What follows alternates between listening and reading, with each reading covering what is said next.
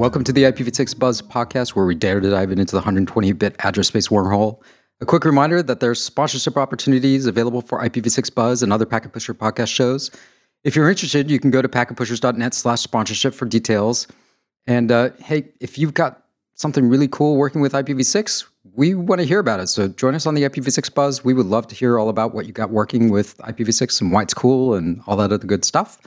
I'm Ed Horley. I'm with my co-host Tom Coffeen and Scott Hogg.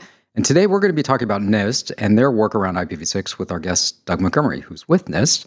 So, Doug, welcome to the show. Thank you. Glad to be here. Awesome, and, and let's jump into it. Let's uh, let's hit it, hit you up with some questions here. Um, and I think the obvious one, probably to start with, is maybe describe a little bit of, about what NIST is all about, what its role is, what your goals are, maybe your, your mandates, et cetera, and then what you do for NIST and, and sort of how that intersects with IPv6. Sure. So you know, at the um, at the agency, 10,000 foot level, right? NIST is a science and technology laboratory in the Department of Commerce focused on standards, measurement science, and industrial competitiveness. You know, our mission is broad. Currently, there's major programmatic thrusts at NIST and things like quantum science, bioscience, advanced manufacturing, IoT, and of course, in, in the space we're talking about today, we um, have large programmatic thrusts in cybersecurity and advanced communications. Now, within this, I manage an internet research and standards group focused currently on topics of internet infrastructure protection, um, DNS and BGP security and robustness. Uh, we do work in SDN, virtualized and programmable networks. Everybody's interested in AI today. We have ongoing research projects and trying to apply AI to network security and robustness. We're working in IoT security, zero trust security architectures, and of course, IPv6 and next generation core networks like 5G. Within that scope, you know, we do basic um, and applied research, active in the IETF and R- IRTF communities. We work with NANOG and ARIN in some areas. So, you know, we we do research, we develop standards. Um, we also focus a lot on commercialization and deployment. So we do things like build um, prototypes and test tools that help commercialization and publish um, deployment guidance and practice guides. We also get involved in government-wide initiatives, often doing all the things I said before, but in support of you know direct policies created in other places in the government you know, and in, in general, we think of our broad mission as is sort of providing the technical infrastructure for trustworthy networking, improving the trust and confidence in networking. Yeah, and I, and I think my first introduction actually was through Scott with a lot of the work that you guys were up to. I mean, yep. Scott was the one who really sort of told me, like, hey, there's this whole thing going on around the government side that they do around standards. And I was like, oh, okay. And, and that's when I first got involved with sort of paying attention to what you guys were up to. U.S. federal government, you know, is very early to you know have mandates and goals around IPv6. They have you know incredibly large IT systems, and they knew that you know they couldn't sustain operations with IPv4 forever, and they wanted to you know get departments and agencies to you know create a plan and start to IPv6 enable some of their internet facing devices, and you know they've done that, and they've they've made quite a bit more progress than even commercial organizations in this country or even other countries because they've you know chipped away at it and worked at it for a long period of time. You know as as an enterprise you know you think oh i can continue to operate with ipv4 for a number of years but you're compressing your project plan. You know the longer you kick the can down the road you're compressing the time you have to deploy IPv6. You're going to be up against a wall at some point, maybe 2025, 2030. But the federal government has given themselves a really long runway to do it at their own pace. And they've made progress because they've just chipped away at it over time. Right. And that, and that was part of the function for NIST, right? Doug was was to help sort of codify some of those standards for what other other agencies and organizations within the US federal government actually do around V6, if, if I'm not mistaken in there. I don't want to put words in your mouth, so I'll no, no, no. You know, we've we've been supporting, um, you know, the the initiatives, the government wide initiatives. Uh, you know, we always think of it as providing the uh, the technical infrastructure to um, support those goals. I'm glad that Scott recognizes the fact that you know within our own time frames, you know, the government has been pretty successful in this. Right? Is that you know, I always point out that the trade press always likes to focus on when we fall short of our goals, but you know, starting there, there was a there was a early initiative in in 2005 in the government, which is when NIST sort of got tasked by OMB to take on the role of you know providing standards, profiles, and product testing programs to support this um, pretty simple initiative in 2005. But in 2010 you know, the the OMB had a uh, much more focused initiative with very specific deployment goals. The V6 enable public facing services by 2012 and to you know deploy internal interp- on internal enterprise networks by 2014 and by then we had stood up the usg v6 profile which is a, a a standards profile to support product acquisition and the USGV6 test program, and issued, you know, some initial guidance on secure deployment of V6. You know, in that time frame of 2010, right, as as Scott sort of notes, it was a pretty bold move, right? The world of IPv6 in 2010 wasn't nearly as mature or stable as it is today. Mm-hmm. And so, you know, thus the importance, right, of having a product test program and and helping people um, write requirements to to technical requirements to buy IPv6 products that are reasonably capable, right? Because in those time frames, it was very common, right, to get the product that claimed that it did IPv6. It probably, you know, might even set it on the side of the box, and you get it out of the box and figure it out that literally it did next to nothing with IPv6. It, it bridged. You got buyer, buyer's remorse. Is that a thing? it's a bridged right, well, interface that passes packets.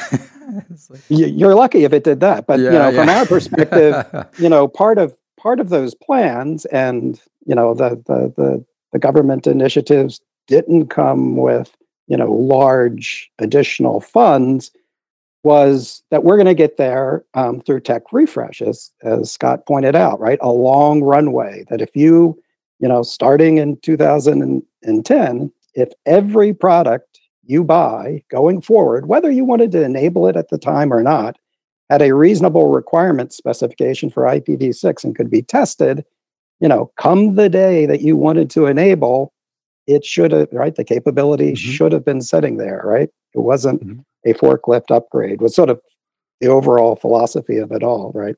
mm-hmm. Yeah, I mean, if the NIST has their Advanced Network Technologies division has a has this website that keeps track of USG IPv6 enabled domains, and it shows today set forty point seven percent of U.S. government domains use IPv6 and it's operational. 509 domains. That took a lot of work.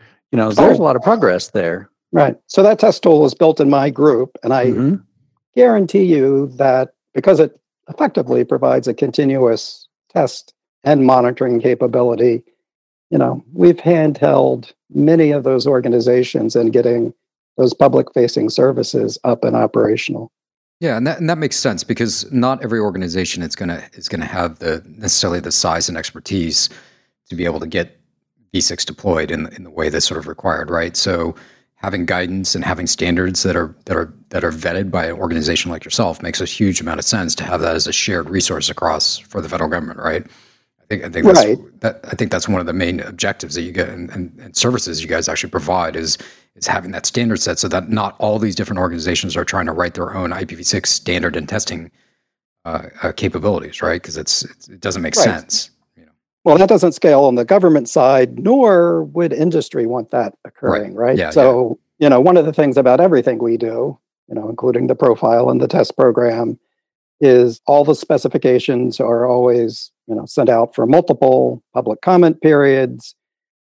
In the case of our test program, back in 2008 or 2009, we looked, you know, when we were first tasked to, to put something out there operational, um, we looked at various testing programs that existed at that time. Um, some in the DoD, ETSI had some testing efforts going on at the time. but really chose to align ourselves with the IPv6 Ready logo program, right? Because mm-hmm. at the time we thought it was both the most open, um, you know, industry driven and vetted by industry program. And so we signed an MOU with the IPv6 forum that basically declared that our test program will always be, um, you know, aligned to the maximum extent possible to the IPv6 Ready logo program. And to this day, we still do that. Right. Actually, just just today, I uh, got some new test tables from the V6 Ready logo program where they had found a bug, and we need to correct our tests to align to theirs. Yeah, so our longtime listeners would remember IPv6 Buzz show number six about IPv6 interoperability testing, where we had Tim Winters, the director of the University of New Hampshire's Interoperability Lab, come and speak to us about IPv6 product testing. That was back in t- uh, August of 2018. That, that was a good show. Yep, we are still, you know, partners. You would say the entire mm-hmm. USGV6 program is partners with the IPv6 Ready Logo program mm-hmm. and you know, in particular, UNHIOL is the is the U.S. representative of that program. Mm-hmm.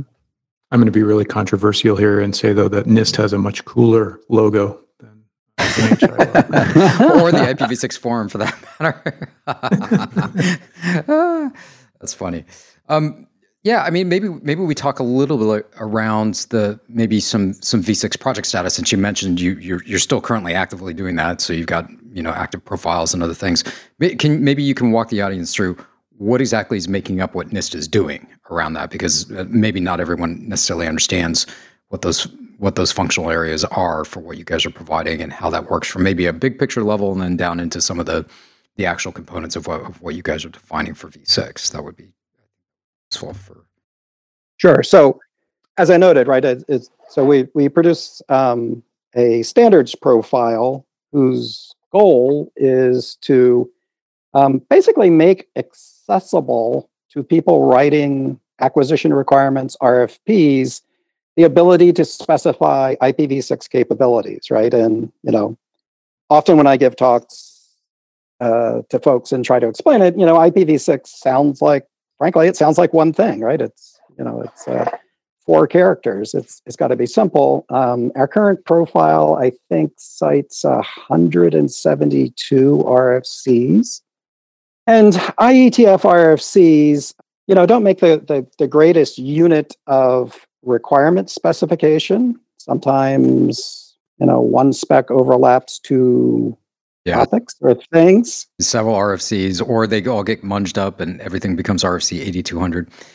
right. right. Like that, yeah. You know, it has it has both problems, right? Yep. It's sometimes, you know, a core piece of functionality, right? Like, you know, look at the the parts of SLAAC that you have to do to make V6 work at all. Well, that's over in a different spec called SLAAC, right? And so so one of the key things that the profile does is take all of that complexity of RFCs and, you know, people who have tended to profile or you know try to write their own requirements sometimes leave out key components that you have should have factored in. So anyway it, it, bundles all of that complexity into functional units that we we now call capabilities and give those and gives those capabilities a name that we think you know is is at a higher level of abstraction. So people can write both complete and technically consistent requirement statements for V6 capabilities by specifying it in terms of our profile. And it, and it holds the vendor's feet to the fire a little bit more about not being vague about what they do or do not support. I think that's the most one of the most right. important things because it's it's it, there's very there's a lot of hand waving I think that goes on within the manufacturer side of saying yeah we support V6 or yes we support a feature, but they don't give you the the the technical specifications about what they actually are doing under the covers in, in terms of completeness of supporting that, right? And I think that's what what you guys are really trying to hit on is is is, is giving a, a much more comprehensive checklist or task list that they have to conform to.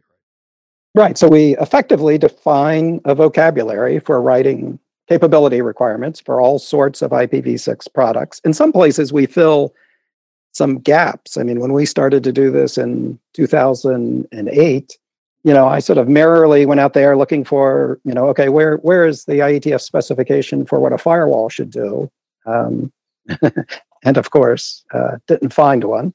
Mm-hmm. Um, and so, in some cases, um, like the class of products that we call network protection products, firewalls, IDSs, IPSs, we actually write some specification in the profile to help people, right? And and you know that area of network security products is always the one that you know is either uh, lagging in its IPv6 capabilities, or at least there's consumer, you know, fear that the uh, security products are not v6 capable. So in, yeah. in some places, the profile actually, you know, writes its own specifications where yeah. they were lacking.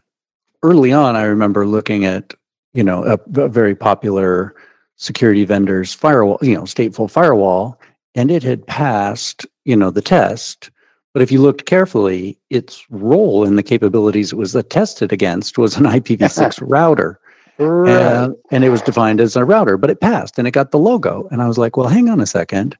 I'd kind of like a firewall to do a little bit more than a router. And right. also product testing, in defensive product testing, it's very difficult to, if you had a very high bar, to test all products against that very high bar. The, the cost of the test would be really expensive because it's a lot of work to test 500 features of every make and model of you know stateful firewall out there but you hit on a really important um, and often misunderstood part of our program which is the, the other side the product mm-hmm. testing program mm-hmm. And you know frankly this is still often misunderstood in the in the us government so i'm spending a fair amount of time trying to correct that and yeah. and you know, in November, we actually just released um, a significant revision to both the standards profile and the product test program, trying to make it easier to use um, and understand, simplifying it greatly, adding uh, you know new features and rolling to the new specs and 8200 and all of that, uh, RFC 8200 and and many other spec updates. But beginning to address the issue, so our product test program is not an approved products list. It is a program that tests the capabilities of a product and reports them. And we've always depended on the idea that someone would actually read the test result.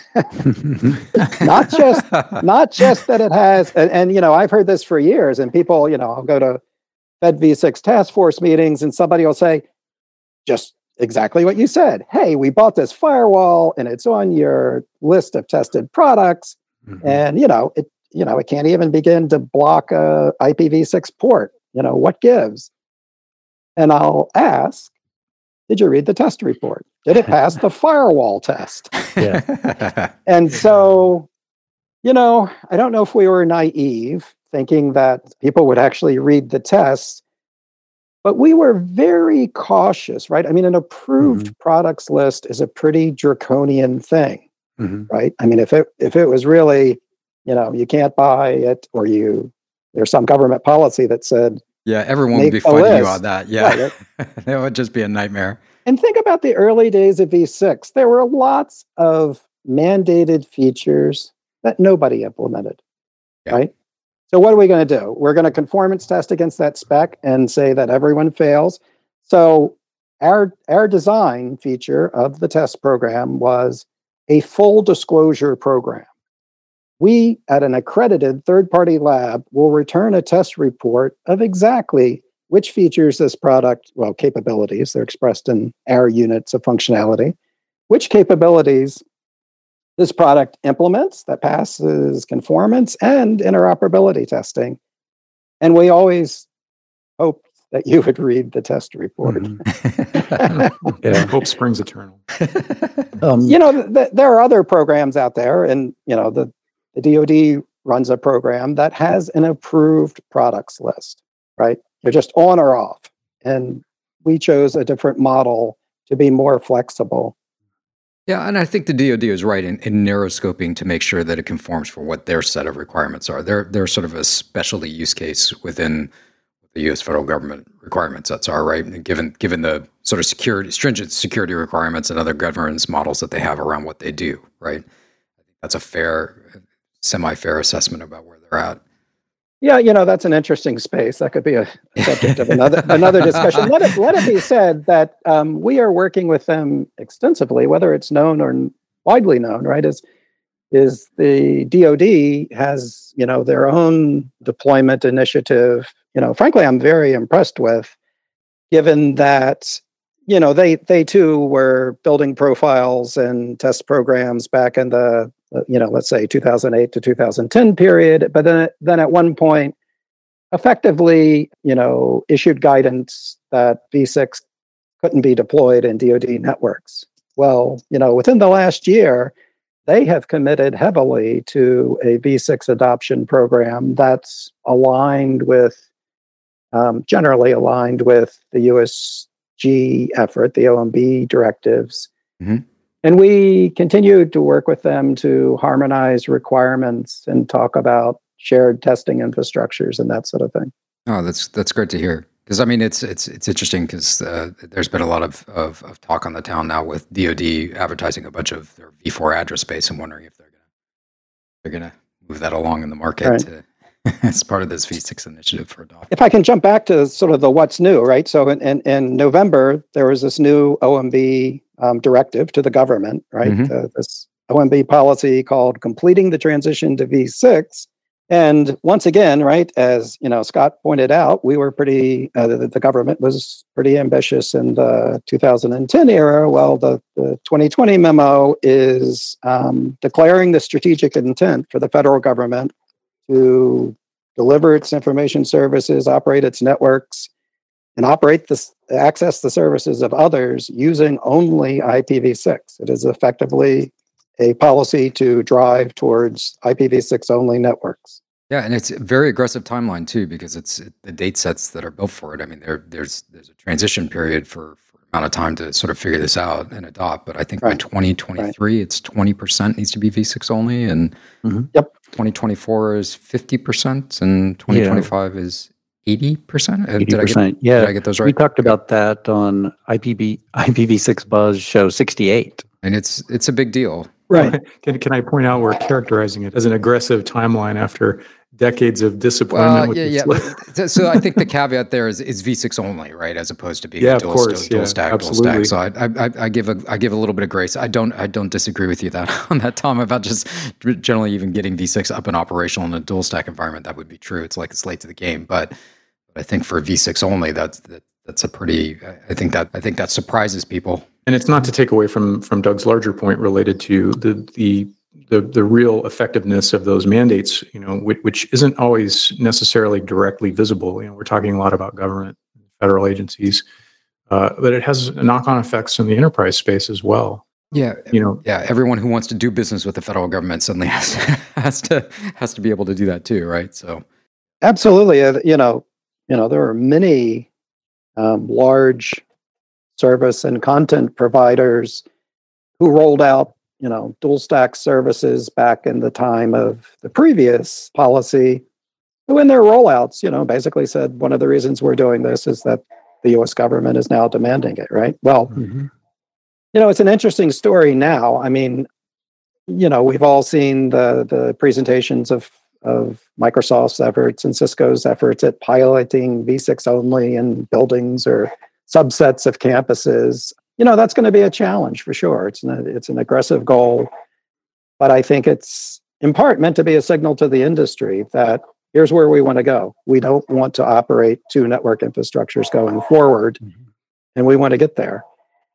And the interesting thing, you know, before that policy came out, there were lots of you know chances to interact with industry just to see their reactions to it and one of the things that really impressed me is you know the parts of the industry who said we're all in. We want to get there too right? Mm-hmm.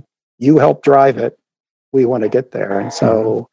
i still think it'll be technically challenging but i see more and more industry sectors who want to get there as well right? Yeah there's there's flow down you know, by you by the federal government making a mandate, every commercial enterprise in the United States has to remit, you know, taxes to the IRS uh, or the Treasury every month, you know, through an EFTPS system. and there's sudden and someday that EFTPS system may be IPv6 only. So enterprise, you know, any commercial entity that's remitting taxes needs to think about, well, maybe we would communicate with the federal government over IPv6, and we should have that as a plan. Yeah, and I, and I, think it's being sandwiched between other initiatives from larger organizations who are trying to solve many of the structural problems that I think the U.S. federal government is trying to solve too with V6, which is, you know, the Facebook only, you know, you know, IPv6 only data center sort of components, or or what uh, LinkedIn was doing with V6 only, and and some of those, and, and, just basically saying, look, a single protocol is easier to manage.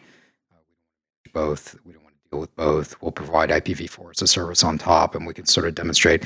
Now, the great advantage they have is they're they're sort of a they own their stack top to bottom. Right. They they they sort of have much greater granular controls about what they deploy versus maybe an enterprise who's buying commercial software. So I think the great advantage of the government stepping forward and doing this, and and and NIST helping with the standards, is that it allows enterprises to go back and say like, hey, software firm that doesn't have any V6 support, you know, you, you can't sell the government your product. you know, we need to get at least dual stack so we can talk to the federal government on V6. Maybe you ought to go get that built into your product and go and here's some testing and conformance that you can go reference from NIST about what to do there, right? Right. I mean, no doubt, right? I mean, you know, most of the government is operating commodity products and commodity services, right? Um, more and more so nowadays. Mm-hmm. Um, and so if achieving our goals, we can drive those product suites and you know shared services to truly support V6 only enterprises. You know, everyone wins from that. Doug, I've heard you speak in the past about you know this NIST developed IPv6 capability vocabulary to define what an IT product function is. Is it a switch? Is it a router? Is it a firewall? And you've talked about this this idea or this this vocabulary in terms of capability summary strings or CSS mm-hmm. that define these requirement statements. And it's kind of a an approach where you define this string. If you're a computer scientist and you think in terms of these strings and you could parse the string and it, it can lend itself to some software automation in a, in a way. How do these, and I know you don't have a whiteboard here on a podcast, but could mm-hmm. you describe what a capability summary string is and what does it do? How does it work? Sure. So I noted, right, the, the, the main purpose of the profile and, and, you know, the new version of the profile only uses the capability summary string. We used to give, we used to provide two or three other mechanisms for expressing requirements, a checklist, and, and we dropped all those. So the only thing we use now is this capability summary string, right? So, so I said the profile groups functionalities um, you know, uh, uh, into uh, groups, large collections of RFCs and bits and pieces of actual IPv6 functionality into named capabilities, right? So they have names like core. I mean, some of the names are obvious SLAAC, DHCP, client, and you write requirements in terms of a string. A string, you give it a name like NIST default laptop equals and you say it's a USG v6 host that supports core, SLAAC, DHCP, Adder, Arc, and you know IPsec if you wanted, or TLS. It, it's basically you can write a complete requirement statement for the IPv6 capabilities. The real procurement will have all sorts of other requirements in a single string notation, which is just formed by um, you know, we use plus signs is is producing a string of concatenated capabilities. The interesting thing about it is, you know, the uh, the syntax, if you will, of the mm-hmm. output of the test program is exactly the same thing. Mm-hmm. A list of these capability strings, right? And so, you know, I was saying that we always hope that somebody would read the test report and the new version of the profile in the test program, right? We put some thought and a fair amount of effort into making this easier to use and more consistent. Mm-hmm. Now there is one way of expressing requirements and the same exact thing, a capability string, right? The same exact syntax and semantics is what the test report reports. Mm-hmm. So if, if your CIO shop defines, you know, the, the default enterprise workstation, V6 capabilities, and goes and looks for a test result you'll see you know that you should be able to match. Now it's easier to match, you know, the output of the test result to a requirement statement. Right. So the string value is basically a search. You can search on those strings values and be able to match up against what your criteria checklist right. is, and that makes it a little bit easier to sort of do a match statement across all of the right. all the products. Let me say that we all know, right, that most people don't write detailed networking requirements for products, right? What you really want is a MacBook or, you know, choose your favorite product. yeah. Yep. And so, you know, going all the way back to, you know, the, the 2010 time frame, there were modifications to federal acquisition regulations. And, and those modifications actually only said two things, right? Is that whenever you buy a piece of networked IT, you'll write, you'll you'll provide v6 IPv6 requirements in terms of the profile, and you'll ask for a test result. And I actually contend, even if you didn't write a requirement statement, it is interesting to ask your vendor to submit a test result, right? Is that by now, the units of description of the output is such that you know if you know that your enterprise environment is a DHCP shop and you get a test result even if you didn't write a requirement statement that shows a product, you know, doesn't support or can't pass a DHCP client test, that might be of interest to you, right? So we we even think that the you know clearly the testing has value even if you didn't write an explicit requirement statement going into it. And, and Doug, that brings me to a related topic, um, and this artifact, the, the supplier declaration of conformity. Mm-hmm. When a vendor's product is tested, by the USG V6 testing lab, and that, that document is produced. How does a, a potential deployer of I, IPv6 use this document? How is it something that's useful for them? Right. So that's that's the report of the test program. It's important to you know focus on the S of SDoc. Right. It, it's actually a report provided by the product vendor, signed by a company official of the product vendor, but it reports results from an accredited test lab, um, and for exactly what I said. Now, you know, there's two levels of detail. At, at the highest level of granularity, on the front page of that test report will be a capability summary string, right? This product supports the following capabilities, right? Core plus SLAAC plus DHCP client. And so if you wrote one of those requirements going in, clearly you could match it. For each of those capabilities, there's actually detailed test results. Um, now, let, let me say that we don't have conformance and interoperability tests for every one of the capabilities called out in the profile. You know, I think earlier in our conversation, it was pointed out that if you exhaustively conformance tested every possible RFC and protocol, you know, the vendor community would hate us it would be very expensive to. And so, you know, we focus on uh, what we think are um, the most critical protocols and capabilities. But to give you an idea, we have nearly 400 distinct conformance tests for what we call core base v6 core plus SLAAC has about 400 distinct conformance tests and if you think about you know the changes that came with you know the 8200 version of the spec trying to close all the holes in fragmentation reassembly and header um, processing order and all of that there are distinct active protocol tests that verify that you actually implemented those things. Basically every must that appears in the spec has a test so you get this test result back. Um, you know, it, it's free and open information. Frankly, is it's it's meant to to you know uh, facilitate a government-wide acquisition and deployment program. But the test results are public. Anybody can look at the test results. Anyone could ask their vendor to go get the test results and supply an SDoc. It's not an inherently governmental thing. And that's that's kind of interesting on the enterprise side because uh, just the history of watching enterprises deploy and, and not deploy IPv6 over the last decade or so, there's there's often an effort to find and check the easy box where IPv6 is concerned.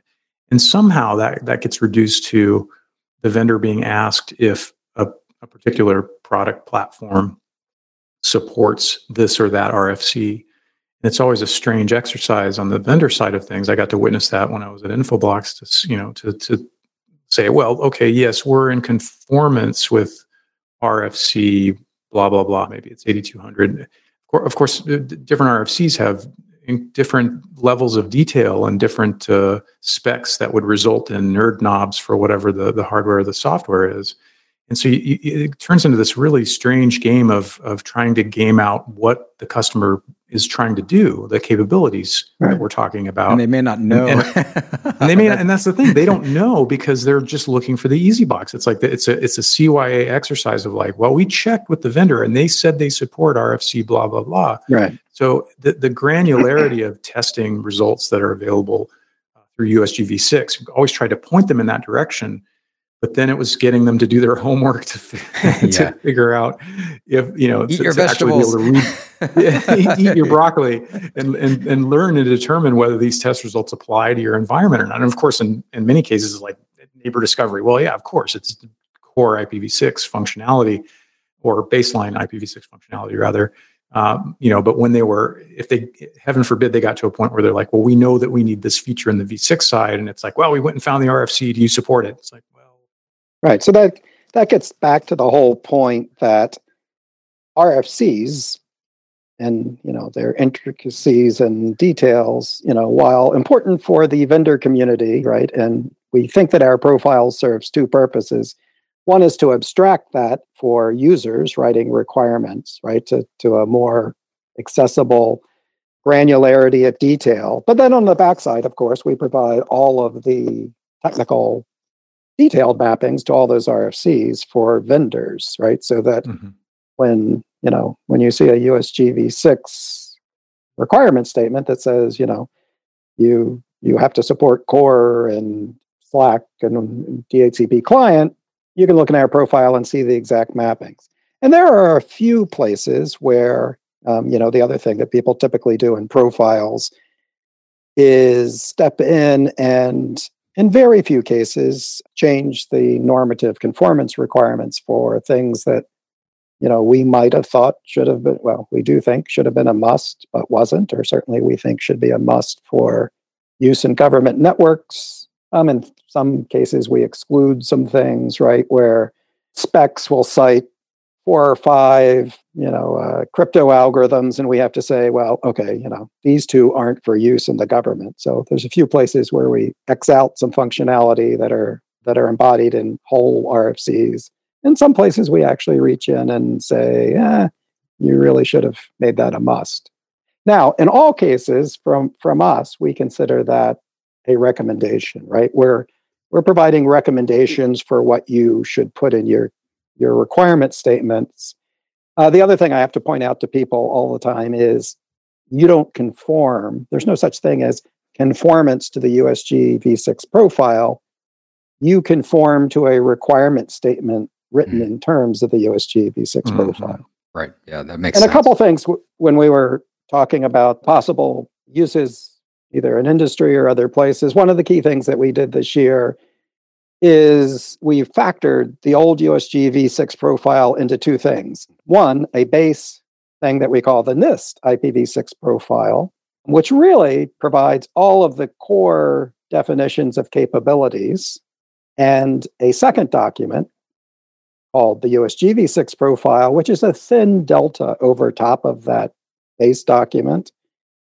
And we did that because we had been approached by other user groups who wanted to use our first profile, but you know, it had for use in the government in the title and then various sections talked about government policy. And so that was a hard document for other people to cite. So now there's a NIST IPv6 profile, uh, other than having a NIST cover page, which says nothing USG specific in it. And it's mandatory recommendations of capabilities actually is directly aligned with the new host requirements document. So it's one could claim, you know, it's it's aligned with uh, the IETF in that regards. And then there's the, the USGV6 profile, which adopts that base NIST IPv6 profile and then customizes it for government use. And we did that to create a model so that other folks could do that, other large users groups. And, and in preparation for the next protocol, right? uh, well, there is that, right? We, we, we, we have an ugly problem that two things is some people wanted to use the first profile and didn't because it had all this government uh, mumbo jumbo in it. And some people wanted to use the first profile, had that same problem. And so they actually copied and pasted it into other national profiles. So there are other countries who have verbatim text pasted out of our first profile, but with the classic problem, you know, now it's a independent, unsynchronized document. So, so we were trying to achieve that goal. It's also make the entire uh, infrastructure usable. Hey, yep. imitation is the most sincere form of flattery. well, if you're a vendor, well, yeah, I mean, it's uh, maybe maybe this is a good breaking point and talk about. I what what do you want folks to take as as a takeaway from all of this? Uh, Doug, what what do you want folks doing in in a huge number of our audience is enterprise focused, uh, commercial. There's federal and, and and you know universities, everyone else what do you want them as a takeaway? What do they want? What do you want them using out of what NIST is providing? What's that? What's the top three bullet point items? You're like, these are the things you should be doing. Well, in terms of the things that we're providing, um, you know, the topic I just touched on, right, is that actually our profiles and test programs are open for use for other people outside the government, and we've tried, as I just explained, to make that now easier and and more palatable because we've uh, generalized the front end of it. We are about to launch a NCCOE, National Cybersecurity Center of Excellence project to build a demonstration effort and practice guide focused on secure IPv6 only enterprises. If you're not familiar with NCCOE projects, these are inherently you know multi-agency public-private partnerships where um, we get problems, use cases out of industry, out of other government agencies, in this case, focused on the new OMB mandate to take enterprises to an IPv6 only posture.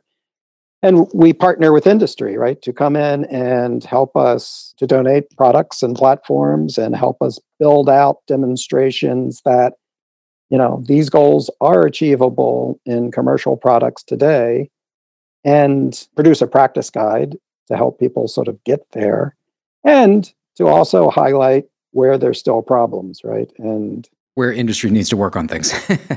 right. Absolutely. I mean, I think they'll, I have no doubt that there will be uh, pinch points there, right? Where, you know, there, there are issues still to resolve. But the initial project description for that should be out for public comment soon, and then there'll be calls for participation. But that's the other kinds of activities that we do at NIST is produce guidance, produce these uh, shared testbed and demonstration projects. There's also a, a NIST security guidance document that was published in 2010 um, that needs revision on the secure deployment of IPv6. In 2010, it filled a great void of guidance at that time. As we revise or replace that document, I think we need something um, a much more focused on you know very specific use cases or deployment scenarios how you know what are the security concerns in public facing services virtual private cloud? You know we really need to break it down into much more granular and focused units of guidance. And the other thing i'm determined to do when we rewrite that document is not you know think that nist has to to regurgitate words that are already out there right is you know, in the decades since the first security guidance, there's tons of security guidance. Yeah, other good frameworks, right, that you can leverage. Right. There's BCPs, there's great books. And so I, I want the revision of it to be both more focused, but also more of a index to, you know, there are now wealth wealths of knowledge to point at here, not just words that have to be uh, reiterated by NIST. Oh, fantastic. Unlike V6, we've run out of space for this podcast, but thanks to today's guest, Doug Montgomery, how, how can the audience follow you on the internet? How can how can they get a hold of you? You know, the best way, at least on this topic, is just to, to Google search the USG V6 program, and you'll find my contact information. You'll find all of our products and activities there, pointers to registries of tested products. Uh, there are email lists once again, you can find them from that page that you can join to uh, be notified of changes in the programs from high level changes to there's specific mailing lists for those who want to follow the testing program. Like I said, uh, the IPv6 Ready logo folks sent me uh, an updated a bug fix to a test script that once I upload it this afternoon, you know, I'll report that to the uh, testing list that there's been a change in one of our tests. So there's all levels of information that you can find there. Well, you can reach the IPv6 Buzz podcast on Twitter. We're at IPv6 Buzz. And you can also hit up each one of us on Twitter. Uh, Tom is at IPv6Tom. Scott is at Scott Hogg. And you can reach me at, at eHorley. Thanks for listening to the IPv6 Buzz. You can find us on the Packet Pushers or any of your favorite podcast apps. Just search for IPv6 Buzz. If you like the show, please give us a rating. It's on, on iTunes. Hopefully, you're listening on Spotify too. And if you like this podcast, we recommend you check out Heavy Networking, Day 2 Cloud, and uh, Network Break podcasts. They're all great technical content over at Packet Pushers at packetpushers.net. So long and until next time, we'll see you on the internet, the IPv6 internet, that is.